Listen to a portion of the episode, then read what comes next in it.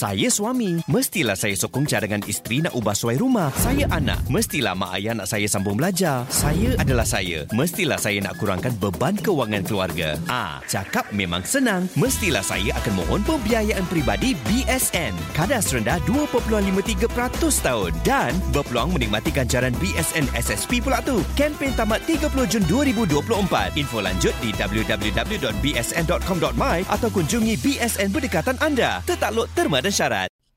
Hashtag Sindrom Mak-Mak.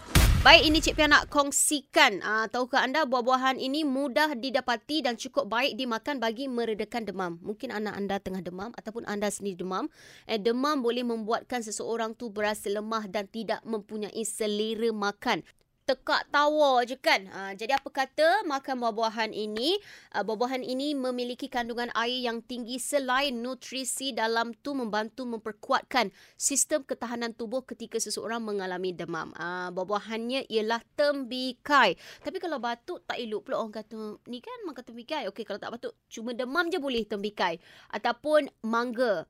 Okey, nak sejukkan lagi badan tu air kelapa, minum air kelapa. Ah, pisang pun boleh ataupun limau. Jadi untuk selebihnya anda boleh baca info ini di mstar.com.my.